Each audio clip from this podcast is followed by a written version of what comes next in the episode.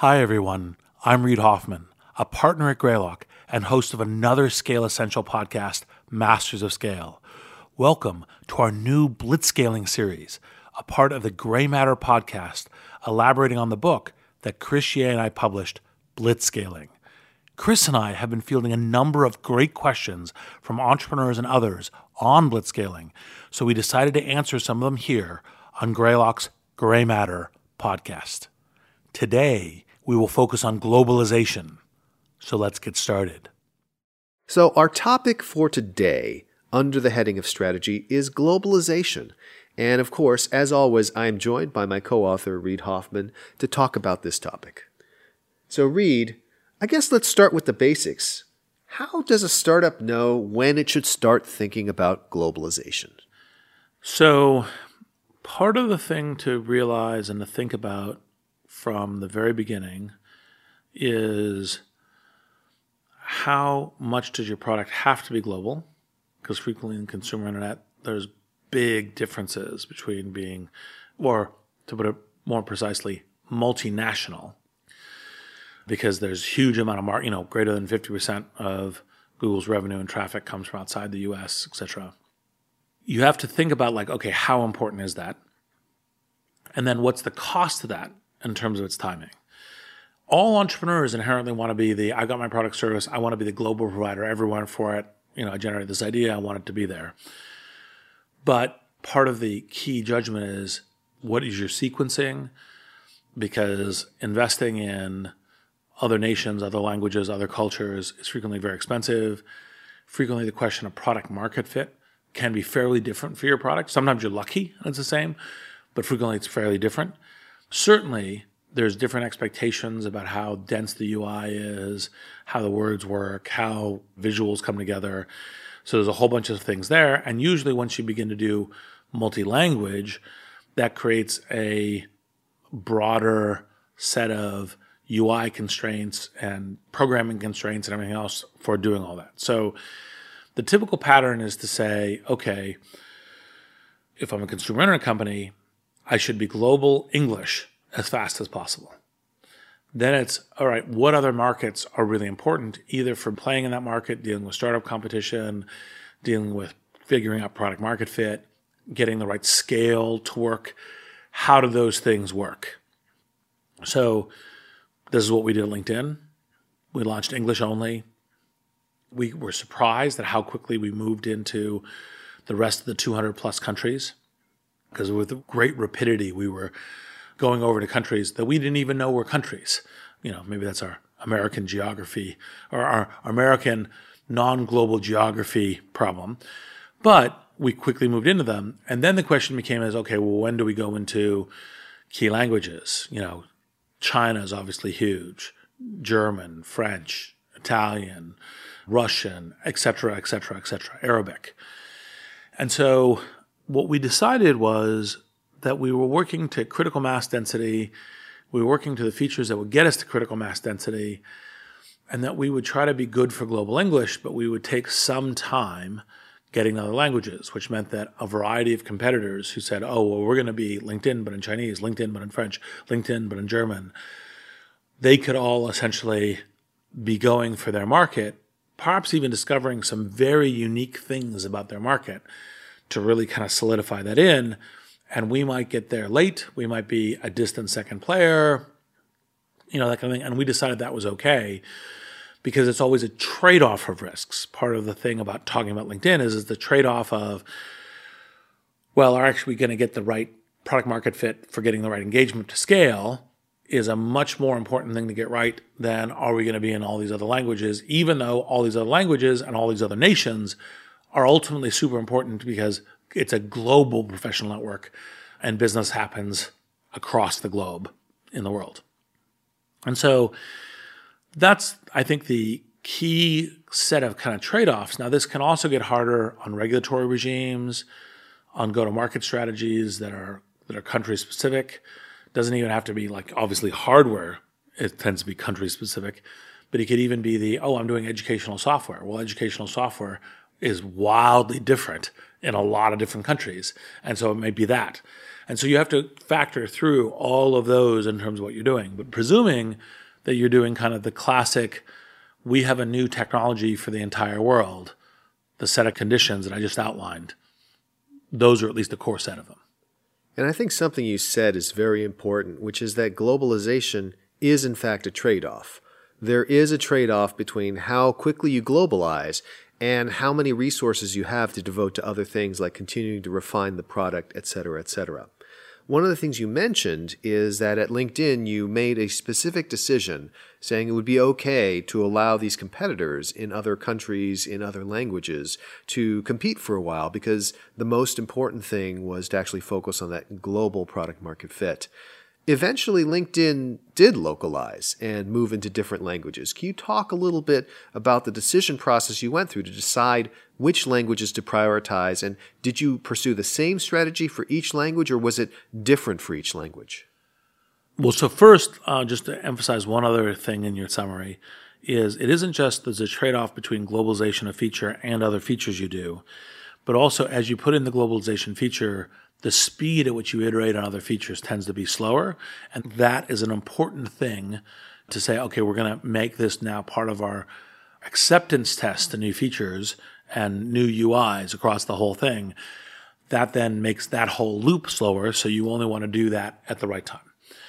So then when LinkedIn went global English, got a lot of use in just about every country in English, you have a little bit of innovator's dilemma problem because when you start introducing the language to broaden within a country to some degree. The people who are there were there because the English or expat community, et cetera, is their own little special community. And so you get some blowback from that. That's a classic, as we put in blitzscaling, when do you ignore your customer as a key thing to getting the scale? And that's an example of it. We were looking at kind of an index of where was there already a natural product market fit for the kind of product LinkedIn is where do we have a user base for doing it? Where do we have an addressable market that's extremely valuable? And how much work was it to get there? And we were essentially triaging across all of that. So on one side, you had kind of high natural use within the Central and South American countries. And so moving into Spanish was kind of obvious and straightforward to do. And to the far other side, you had, well, we were only in the English expat market in China, but actually, in fact, there's obviously so much going on within the Chinese global economy. We knew that we needed to be present in China too. And, you know, one relatively straightforward work, along with doing the work for French and German and Italian, et cetera. And then the other one, we ran a dual track, both globalizing LinkedIn and experimenting with a local product LinkedIn variant called Chitu to learn from that and develop that. And so that's your whole range. And then, you know, you add based on do you have the bandwidth to do it, not just technologically, but also launching it, making sure that works, et cetera, et cetera, and getting those those things going. You obviously have to design in a global network. How do you handle language profiles that might show up in searches and so forth, and how people go, okay, I'm like I speak only language X, usually English, right? I speak only that. And so I'm disoriented if I see an Italian profile. You know, how do you handle all that? That's all the work that you had to do. Although once you, of course, do that work, generally the incremental languages tend to be more the specific set of user interface, specific set of cultural norms, specific set versus the, well, now we know how it is that people who are disoriented by things other than English mostly don't see anything that isn't only in English. And as you're going through this process, at some point in time, you hire a, a head of global or, or, international. How should people think about that? When would they want to hire someone to run this business? And what are the key leading indicators to watch for that tell you now is the time? So, generally, you want to hire your kind of first global international language cultural leader minimum six to 12 months before you go because you want to do all of the long term light prep. You want to be modifying some of your key systems that are the long poles in the tent early. You want to be teaching the company what kind of multilinguistic, multicultural, multinational really means and what, what the issues are. And so it's generally speaking in advance. Now, if you're like, oh, look, we're three years of tech development, we're not even there yet, then you might be still talking to some people to make sure your product has a higher chance of product market fit on this. But you might go, okay, I'm not going to hire anyone, you know, my small group budget yet until then. So that's some parameters. And how large are companies typically when they take this step? Would they take this step when they are just 20 or 30 people? Are they going to wait until they have a thousand? I know it's going to vary, but what are some rough guidelines? Well, it does vary a lot on are you a consumer internet company, you an enterprise company, are you a hardware company, are you something else company, pharmaceutical, et cetera, et cetera. All those vary tremendously. And I don't know if I put them exactly in this order, but roughly speaking, the lightest is we're a consumer internet company. And you might do that as soon as, you know, Instagram having 13 employees. It's probably the extreme end.